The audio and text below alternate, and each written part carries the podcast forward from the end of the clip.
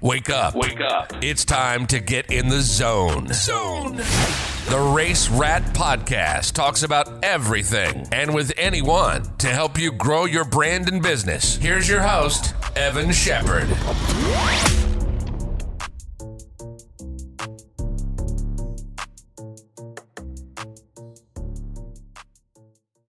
Hello, everyone, and I want to welcome you back to another episode of the Race Rat Podcast. And in this podcast episode, we're going to be talking about the Fed, better known as the Federal Reserve or the central banking system in the United States of America. We're going to be talking about their impact on the financial markets. And we're basically going to be talking about financial markets, financial theory, how they play a role into those financial markets, and how better understanding their role and their function can actually allow you to be a better investor, a better trader, whatever your feng shui is in the markets. Um, how you can use some of this information and some of this philosophy, I guess, because it's not proven fact, it's just a philosophy that I've sort of subscribed to from uh, some of the greats and some of the things that I've been able to see firsthand in my own experience in financial markets and why I necessarily believe um, this theory um, and not the one that is traditionally taught in university and by most people who are investors. And this is important because obviously at some point in everybody's life they have to be an investor. They have to take care of their financial future. They have to invest in a business. They have to find a way to compound money in a manner that is going to take care of them later on in their life and hopefully take care of people and their family later on in their lives as well. But before we get into this episode, I just wanted to remind you if you're new to the podcast, I want to welcome you. On this podcast, we basically talk about how you can leverage your money into creating more social and financial freedom we basically teach the importance behind financial education, especially to young adults, and getting started early, and how you can use some of the information that I've experienced in my own life and the experience that some of my guests have had in their lives, and be able to use that to your advantage to build your own successful financial future. So, if you have the time, I would really appreciate if you left a five star review. Those really help us rank on the podcast. And then, if you have even more time, which I would greatly appreciate, go ahead and leave a review about your favorite episode, a great point that was made, or something that you really just took a lot of interest in, um, and leave that review along the uh, five stars. Uh, those are what really helps our podcast grow and helps rank into uh, many of the different countries that we have been ranking in. We are now up to 14 countries in which we have ranked in the top 50 in the entrepreneurship category, which is crazy because like two months ago it was like five or six literally a month ago it was like 10 countries. So the growth has been incredible and it's just been really cool to see. And I really appreciate all of you that tune in and leave those reviews. So, getting right into this, we're going to start off with a little bit talking about theory um, and how this sort of plays a role in the functions that the Federal Reserve will have in the financial markets of our world. So, basically, the first theory that almost every single person is told whether they're at university, whether they're learning about markets on YouTube or whatever it might be, is something called the efficient market theory. And basically, what the efficient market theory says is that prices reflect accurately current information in those markets. So, what does that mean? That means if you see the value of a currency, the value of a stock, the value of a commodity like soybeans or coffee futures or whatever there might be, that those prices are an accurate information based on the value and the supply and demand of a company or commodity. So if you see Tesla stock going up um, sevenfold from a year ago, essentially that idea means that Tesla is seven times more valuable of a company than it was a year ago. If you see the price of Apple stock has doubled in the past couple years. That means the Apple stock and Apple as a company has doubled in value in that time frame. Or coffee or coffee or soybean futures, meaning that the prices of those commodities are going up because uh, there is less supply and more demand, and that prices are the tool and the mechanism that actu- accurately reflect the value. And the reason I don't subscribe to that theory is because markets and prices are not an accurate reflection of the underlying value of something. They are honestly usually distorted in a manner um, that is reflective of a boom or a bust cycle. Um, Tesla as a company, Elon Musk as an innovator, has not grown seven times in value over the course of a year, but yet the stock price has. Is that an accurate ref- reflection of reality? Chances are the answer is absolutely not. Um, so that's why you, I don't subscribe to that idea of the efficient market theory because it's all it basically says the market is always actively reflecting reality, and that reality is where equilibrium in those markets can be found. But if you see prices and things that are not an accurate reflection of the value of a company, the value of a commodity, supply and demand, then you can't accurately subscribe to the idea that markets are efficient. Because if they were efficient, then they would accurately reflect prices. So, really, what's going on? Um, financial markets actively affect the fundamentals that they are supposed to reflect. And I know that gets a little complicated for a second, but basically when we look when you look at the value of a company, right, or a stock, um, what most people say, and you'll hear this especially the people that are bearish on the market and they're all upset about the Federal Reserve intervention, what they'll tell you is fundamentals don't even matter. That's a very common argument between people that are bullish and bearish in the stock market. The people that are bearish in the stock market right now are upset about the Federal Reserve intervention because they subscribe to the idea of the efficient market theory set that says prices reflect accurate info. They see businesses that are, you know, uh, not doing so well, closing down, and they see these high elevated prices and it disrupts their theory of thinking that markets are efficient because the prices don't accurately reflect information. So they are upset about it, obviously. Um, what they fail to understand is the other side of the equation that basically says that the markets actually can affect the fundamentals of a company uh, that they're supposed to reflect. So, obviously, Tesla being one of them. Tesla is Tesla has it grown seven times the amount that it has over the course of a year since its stock price surged? No.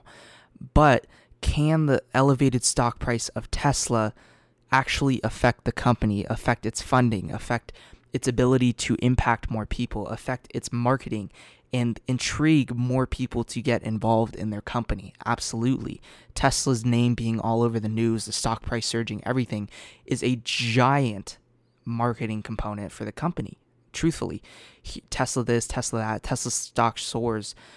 It is establishing essentially through the fundamentals of the mark of the financial markets value and trust in the company of Tesla. So to say that prices don't impact the actual value of a company is ludicrous. They absolutely do. To what extent is not necessarily something we can define. But to say that the price and value of Tesla stock soaring doesn't actually impact the company, the things that it does, um, the marketing decisions that it makes, uh, the production demand, su- supply and demand. Um, if more people are willing and able to purchase Tesla, the value of the Tesla stock and ownership of the company at higher prices, then essentially it gives Tesla information about its consumers. It gives Tesla information about people that are interested in the company. And essentially it affects the underlying decisions that they make as far as a company. Um, so really, what what it's doing is financial markets can alter the fundamentals of a company, and um, it sort of brings correspondence between the prices and the underlying fundamentals. Um, and basically, uh, what you'll see um, is this idea. It's basically a, a giant feedback loop um, when we when we talk about fundamentals and we talk about uh, prices of a company. Um, number one of which uh, being negative feedback. So, negative feedback being news or uh, some event that happens that impacts a company um, is always going to have an effect that takes that dis- distorted view of a company and seek and seek equilibrium. So, um, let's say uh, Tesla earnings come out, right? And every and everybody sees the stock has went sevenfold in the last year, but yet their earnings come out and they are less profitable than they were 2 years ago. That is negative feedback, right? So what is the what is the result? Well, technically the negative feedback is going to basically snowball among the people that are invested in Tesla. So what you might see is a large institutional ownership like Vanguard Group, you might see them start selling shares. What's going to happen because of that? The price of the and the value of the stock is going to go down. What is what's going to happen there? You're going to see more institutional selling depending on ownership. That's going to drive the price further down. What's going to happen there? The the retail traders, the everyday Joes like you and I are going to see the price of Tesla continuing to go down and think, "Oh, should we sell? Should we sell? Should, should we sell?" and then you basically see those events where you see stocks start to sell off, right? And that is actually, as we say, that is price and um, financial markets actually affecting the fundamentals of a company. It's you see people that are invested in these companies because of the prices that are actually starting to devalue the company, that are starting to lose trust in the company. And because of their earnings, it changes the fundamentals and the direction of the company. Um, this is a very dynamic relationship that corresponds with one another. Uh, another one, obviously, that's a negative feedback. Um, and, and that can be said. Um, that can be said for when um, things are distorted in a different manner, right? If somebody's in a short position and they think that, uh, let's say Zoom, right? They think Zoom was an overvalued stock like I did at $150 back in April because it went up double because everybody figured out that Zoom was going to be the platform that everybody um, was going to use for the university and their distance learning. And they think it's overvalued and uh, they go short and then they find out the earnings on Zoom have way beat expectations, the amount of signups, the amount of people that are involved in the company now, um, and that the equilibrium um, of the company is actually higher, and that Zoom was an undervalued company. So that could actually be some sort of negative feedback depending on what side of the equation you're on. Uh, the second is going to be positive feedback, and this is going to be really the more common one. Um, so this is something that produces uh, somewhat of a dynamic equilibrium. Uh, so basically, when you get positive feedback for a company, right? Something good that's happening. The company's growing, they increase profit margins, they grew revenue, they beat ex- the expectations. This is usually what causes a big move in prices, but also causes big moves in fundamentals. Why? Because the fundamentals of the company are changing, right? You see that they're doing good, they're making more money, they're increasing their dividends, um, they're increasing their profit margins, whatever. And because the fundamentals change, the price and the value of the company is going to change as well. Um, and the same goes the other way around. Um, you know, if the price of a company um, continues to soar, you have more investors, you have more people that are interested and trust the company, that can obviously change the fundamentals of a company as well. Um, and so when you think about efficiency in markets and you think about feedback avenues, um, it basically leads you down this path of understanding bubbles. Uh, so you'll hear this term tossed a lot, tossed around a lot when it comes to the Nasdaq, and um, yo, we're in a tech bubble again, and all this sort of stuff. Um, but basically, there's two components to a bubble in a market, which is basically a distortion from reality that is pretty large, um, and that's uh, the underlying trend um, continues against reality and that there's a misconception relating to the trend. So essentially, what this means is that um, a bubble would be when the value of a company, the price or whatever, continues to surge against the um, company closing down stores, company losing revenue, company cl- losing profits or whatever. And also at the same time, uh, a bubble can be said when there's misconceptions about relating to the trend, right? um, oh, this thing's going to go up forever. Oh, this thing's uh, never going to come down. Um, the trend is up. You know, misconceptions people that might have about the underlying trend of a company and therefore its price. And those boom and bust cycles really occur when the trend and the misconception of those companies reinforce each other, right? So you can't really have one or the other, right? The trend of a company is up and the misconception about the company is also up. But the reality is is that the company is doing worse, right? So when people believe that a company is getting stronger, when people believe that the trend of a stock is going up, but the reality is that a company is actually um, doing worse, that is where a bubble is created, right? It's you can't have people uh, that think a company is going to do worse, but yet every day uh, or every quarter they increase their revenues and profits. That's not a bubble. A bubble can only be existent when the trend of a price and the misconception about a price are the same, right?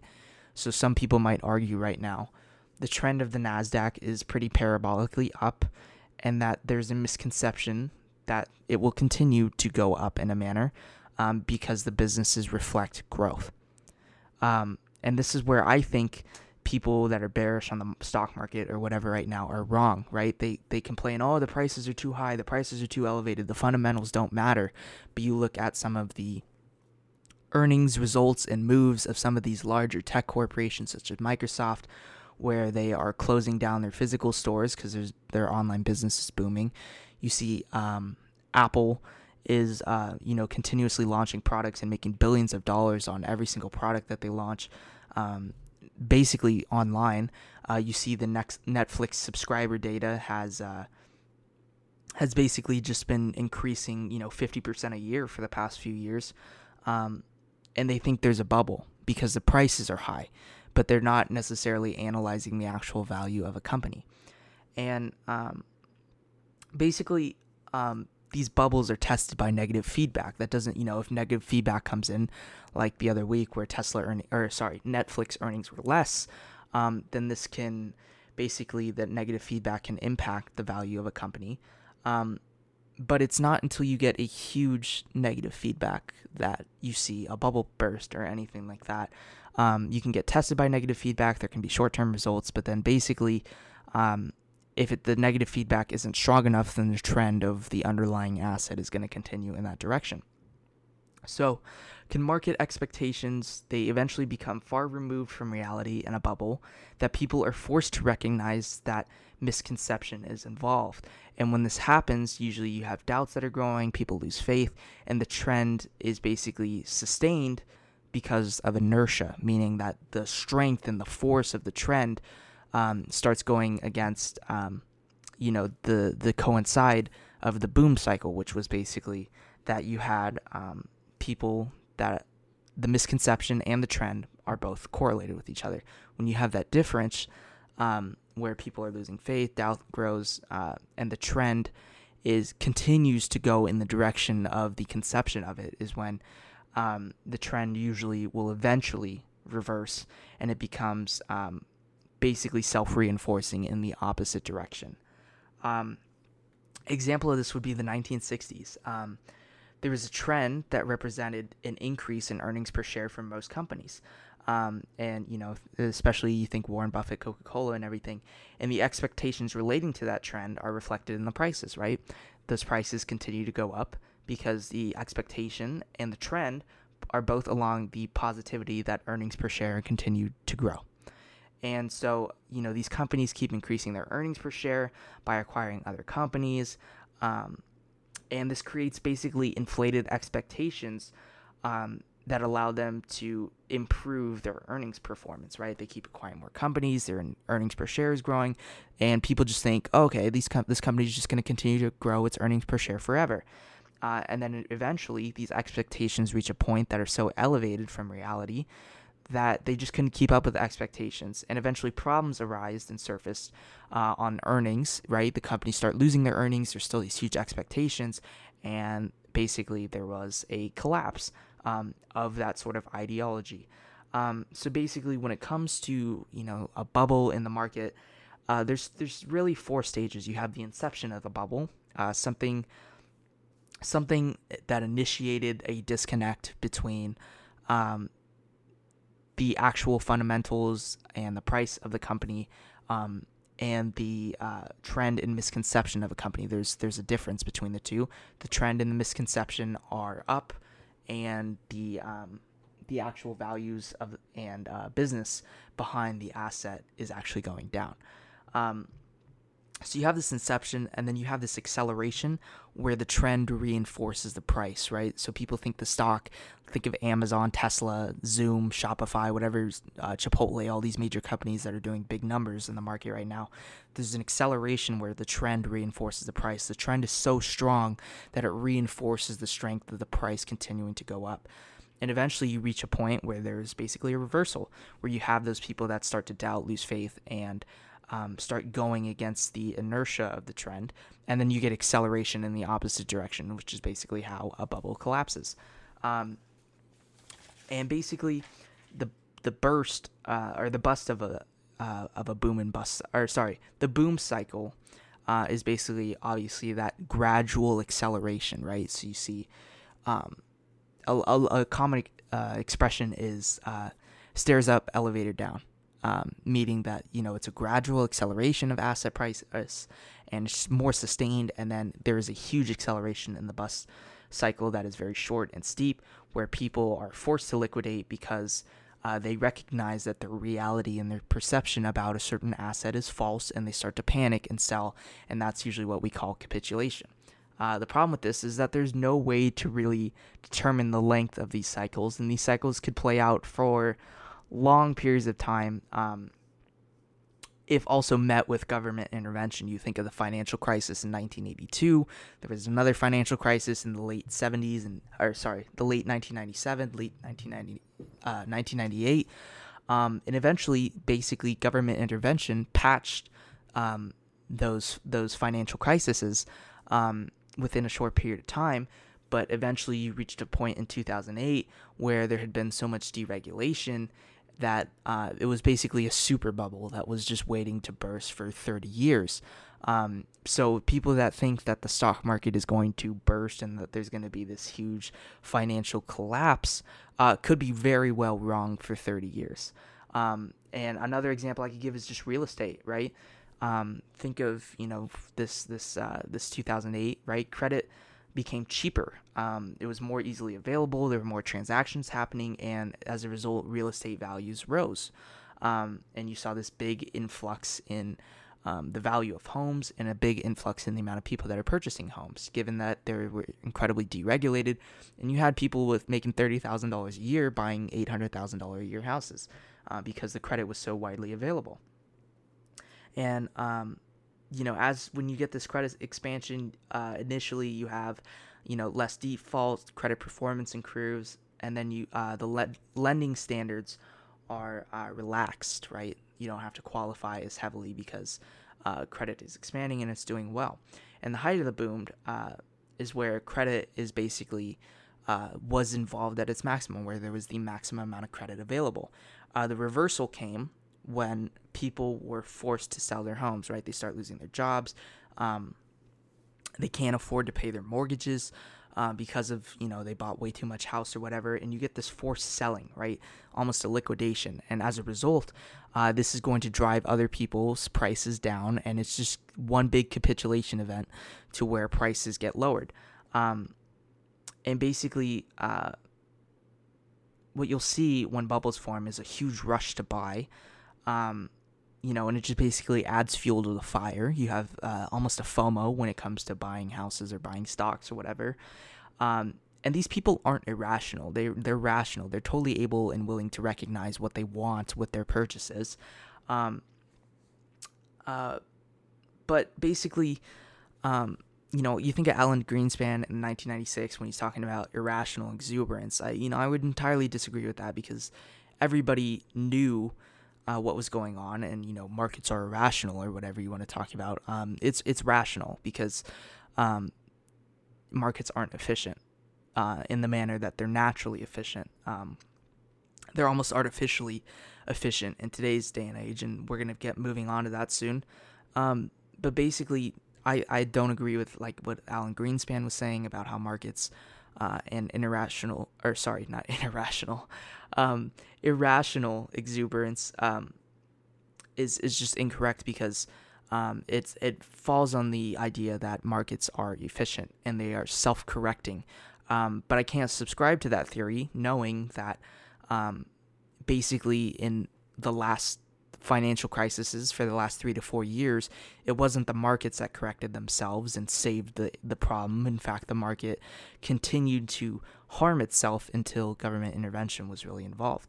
Um, so basically, um, moving on to more about, um, you know, market fundamentals and um, how necessarily markets function, um, they don't necessarily move to a point of equilibrium. Uh, there are periods, especially in financial crises, that um, basically involve government intervention and regulation to reform uh, markets like the central bank and the Federal Reserve and um, the regulation involved. And usually, in every single financial crisis, you will see higher regulation, higher reform, and as a result, stricter restrictions on you know banks and all of those companies that usually get us in trouble when it comes to financial markets. Um, and it really becomes a battle between the um, the authorities, you know, the central banks and everything like that, and the reactions of the financial market and how um, the reactions within the financial markets from monetary and fiscal policy um, is a good feedback loop for those regulators, right? In 2008, we saw that a financial bazooka and bail, huge bailout um, for most of these financial companies allowed the market to recover fourfold from the bottom and two two and a half fold from the top. Meaning, if you had bought at the bottom of the market, you had basically returned uh, close to four or five times the amount that you had then and if you had bought at the very top of that bu- of, that boom cycle, then your returns would be two to three times what they were if you had bought the very top. So what does it show you? It showed you that in good feedback, financial and mo- uh, fiscal and monetary stimulus by the central bank and the Federal Reserve actually benefited and artificially saved the market because the market was not efficient enough to correct itself, if that makes sense. Um, so those reactions to the market are really useful as feedback to those um, financial regulators. Um, and basically, um, you know, as long as that positive feedback keeps uh, keeps up with the expectations and fundamentals, um, it can cause substantial deviation from equilibrium, right? Um, so a lot of people right now you know, are like I mentioned, upset with the Federal Reserve over the monetary and fiscal bazooka that they just launched at the bottom of the March lows in the uh, stock market and credit markets, um, and it's just huge amounts of printing money in order to do so. Um, you know, this can cause a big deviation from the actual underlying value of the market. But at the same time, as we both know, most people would call it a bubble, right? Oh, the prices are too high, but these companies, you know, the values of these companies are are lowering and their earnings are worse and everything and they're correct that there is a deviation in that but they fail to recognize that the actual price confidence trend and inertia of actually these um, trends in the financial markets can actually impact the well-being of these companies um, why well, let's think about it. Most people can be invested in stocks, and if they feel confident that their 401k and their retirements are better enabled, then it might incentivize them to continue to consume and spend money on things. Or stimulus checks. Why do we call them stimulus checks? Because they stimulate the economy. It's $1,200 free from the government, and everybody knows that if you are an American and chances are you're probably going to spend a lot of money on things that you don't need because we are a consumer and economy and necess- basically by um, you know people feeling more positive about trend and the feedback from central banks and the Federal Reserve, it might incentivize them to actually spend more money at those companies that are doing well and actually change the fundamentals of those companies themselves. Um, but usually, when you see those huge market crashes, it's during periods of large uncertainty. We think of 2008, um, the big capitulation event was the crashing of Lehman Brothers and their bankruptcy. Um, we think of back in February, it was the uncertainty relying, uh, or sorry, surrounding upon the coronavirus. And um, when that happens, you have less people that are willing able willing and able to buy, and um, as a result, you get less people, less liquidity, less people willing to buy, and um, there's usually when there's less liquidity, it creates large market fluctuations to where you might get those deviations back towards uh, equilibrium, especially since uncertainty is a negative feedback. Um, and when uncertainty is reduced, it almost leads automatically to an automatic rebound. And that's exactly what we've seen in 2008. And that's exactly what we saw in, uh, back in March and April. Um, is when people hear that the Federal Reserve uh, is calming the uncertainty by bailing out these major companies, sending everybody stimulus checks, uh, purchasing debt um, via treasury bonds or stocks, um, then reducing that uncertainty basically instills confidence into the price and the purchasing of assets, and later will instill confidence into people feeling more secure to spend their money and change the fundamentals of those companies. And a common misconception is that you know these markets are self-correcting, right? Um, but like I mentioned, in the two major crashes that have occurred in the last century, the only thing that solved those market crashes was government intervention um, that saved eventually the financial system. The financial system was inefficient. It broke down. It did not work. And it wasn't until the government got involved with monetary and fiscal stimulus that the economy was able to actually grow and recover out of it. Um, so during this, you know, the past two financial crises, you've seen the authorities intervene. They supported these failing institutions and applied more monetary and fiscal pro- uh, policy to protect the economy. And I think that's actually, uh, even though they have made some mistakes, I think they've actually done a pretty fantastic job um, as a result of it because they, by printing money, which, you know, obviously a lot of people are against with money supply and everything, um, they've actually saved the economy um, by actually stimulating it again and getting people to confidently spend and interact with these companies like they weren't doing before. Um, and without that government intervention, who knows where we would have been? Who knows what would have gotten the economy economy stimulated, and that the market wasn't really able to correct itself and in a matter of time. They got feedback from previous market um, collapses and uncertainty that actually monetary and fiscal stimulus to support these companies that are not doing as well and supporting the people who might be not uh, not working as much as a result of those companies not doing well um, is actually a great way to um, fix the economy. Because we look back on 2008 and it was literally a 25 year bubble of expanding credit, deregulation, and when the expansion halted and regulation was not there, it basically uh, dominoed all the other credit markets uh, and basically any other monetary fiscal uh, market in the entire world. And the turning point was really, you know, that negative feedback that broke the camel's back was the subprime collapse in 2007, the mortgages um, and then the climax of that event, where it had reached its lowest point, was really when Lehman Brothers collapsed, and you got that huge uh, capitulation event. Um, but the reason I wanted to, you know, do this episode today is because a lot of people have negative feedback when it comes to the Federal Reserve. When in reality, I think they've actually done a lot to support the financial markets in a good manner. The only problem is, is that if these regulators and authorities successfully intervene, um, it can create a bubble itself. Um, and prolong one um, until the fundamentals are tested once again and their game plan is met with enough negative feedback so that it doesn't work. Um, in which case, they're going to have to come up with different policy. Um, but almost one of the most important things that is coming out of the Federal Reserve is that the money supply is increasing. They're they're using um, they're purchasing an insane amount of government debts and equities and uh, basically things to try to stimulate business in the economy again. The problem that they have is that eventually they need to lower their balance sheet. They need to, um, you know, support the economy enough and for long enough so that it is able to recover. Um, basically, give it like floaties so that it's able um, to eventually um, be able to properly function again in the manner of going and spending. Um, but eventually, they have to lower their balance sheet and they have to um, reduce the effects of their short-term stimulus over time. Otherwise, it's going to cause some some issues if they forget about it or they never address it. Uh, which is scary for us younger people, knowing that our government is close to 30, uh, sorry, 30 trillion in debt now, and that it just continues to basically nobody's adjusting it. It's probably going to be a scary future later down the line. I don't know when it's going to be, um, but yeah, it's it's definitely leads to some uncertainty. But I wanted to talk today about you know the financial markets because I feel like a lot of people subscribe to the idea that markets are efficient, um, and you know sometimes that suggests that somebody might argue that in 1929 uh, you know, the economy collapsed and there was this huge depression and that eventually it recovered.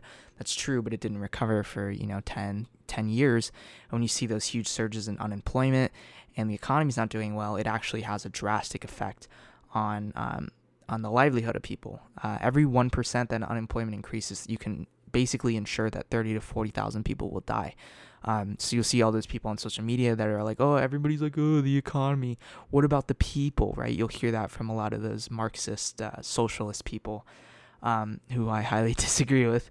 But the truth of the matter is that the government is so focused on the economy because the economy is the underlying force behind driving the health and the livelihood of the people in America. It's not necessarily about people in America making money, but they need to have jobs and they need to, these companies need to be supported um, during times of financial crises. Otherwise, it will be a direct result in the people of America dying and not being able to um, you know, support themselves because they don't have work and they, they get caught up with addictions or they commit suicide or all these incredible effects that are a result of people losing their jobs and not being able to st- sustain their livelihoods because their businesses and their corporations aren't able to provide for them anymore. Um, so I hope this episode was interesting. I feel like it was really, really in depth, and I apologize if I wasn't able to simplify it enough. It's really a complex subject, but if you can subscribe to the idea that markets really aren't efficient and that they're often the reality of markets are often distorted, uh, whether up or down. Um, and usually you'll see at some point every there's always a boom and a bust cycle, and there's always reversion at some point um, from a boom to a huge bust, and then back to um, close to equilibrium, and then get distorted again in one direction or the other. Usually the distortion is up because um, you know, throughout history, the American stock market and the economy has just continued to grow. Um, so usually you'll get those corrections 40, 50% every, you know, five to 10 years. Um, and usually we have seen, at least in the uh, past couple decades, that the quickest way to fix that intervention, intervention and actually stimulate the economy because it is inefficient and isn't able to correct itself uh, properly is to actually use monetary and fiscal stimulus through the central banks. Um, so we'll see what happens. I mean, uh, there's a lot of speculation between it being good. I'm somebody that subscribes to the idea that I think it's actually a good idea. I think it um, supports uh, people that are not doing too well, that might have lost their jobs, that are worried about their retirement. I think uh, instilling confidence uh, via the prices recovering in the market actually changes the fundamentals and encourages people to go out and spend and and live their lives like they used to. Um, ultimately, it becomes it comes down to people being able to uh, to be able to return back to their normal lives, I guess. And um, you know, I think going into a depression for five to ten years because the system didn't work um, is not the best policy to coincide with. At the same time, there are risks as you print that much money. You're obviously going to either prolong a bubble, prolong a financial collapse, or prolong a different negative feedback loop that will eventually magnify the effects of a financial crisis like we saw in 2008. So I hope this episode was interesting for you. If it was, make sure you subscribe to the podcast. Make sure you also follow me on social media on Instagram at the Race Rat Podcast. That way you can see some of my other educational posts and everything like that. And I just wanted to say before we conclude this episode, this is really my own theory. Uh, this is not something that is proven or something that you'll hear in um, you know in your university. This is sort of an idea that I guess I've subscribe to myself and my belief and my understanding behind financial markets and how this can help stimulate the economy. This can help stimulate, um, and by stimulating the economy, you also stimulate the businesses that are involved and continue to allow investors to be able to be uh, make good investments and continue to compound their money over time. And how you can really use understanding these this government intervention and this um, evaporating the, these thoughts of uncertainty um, by really using that to your favor when uh, it comes to uh, purchasing, uh, you know, your own indexes or your own individual stocks. Um, I had been talking with a friend of mine back in March about Apple stock, and I ended up, uh, you know, we were talking about, uh, you know, how the market was going down and how it could go down another 30% or something like that.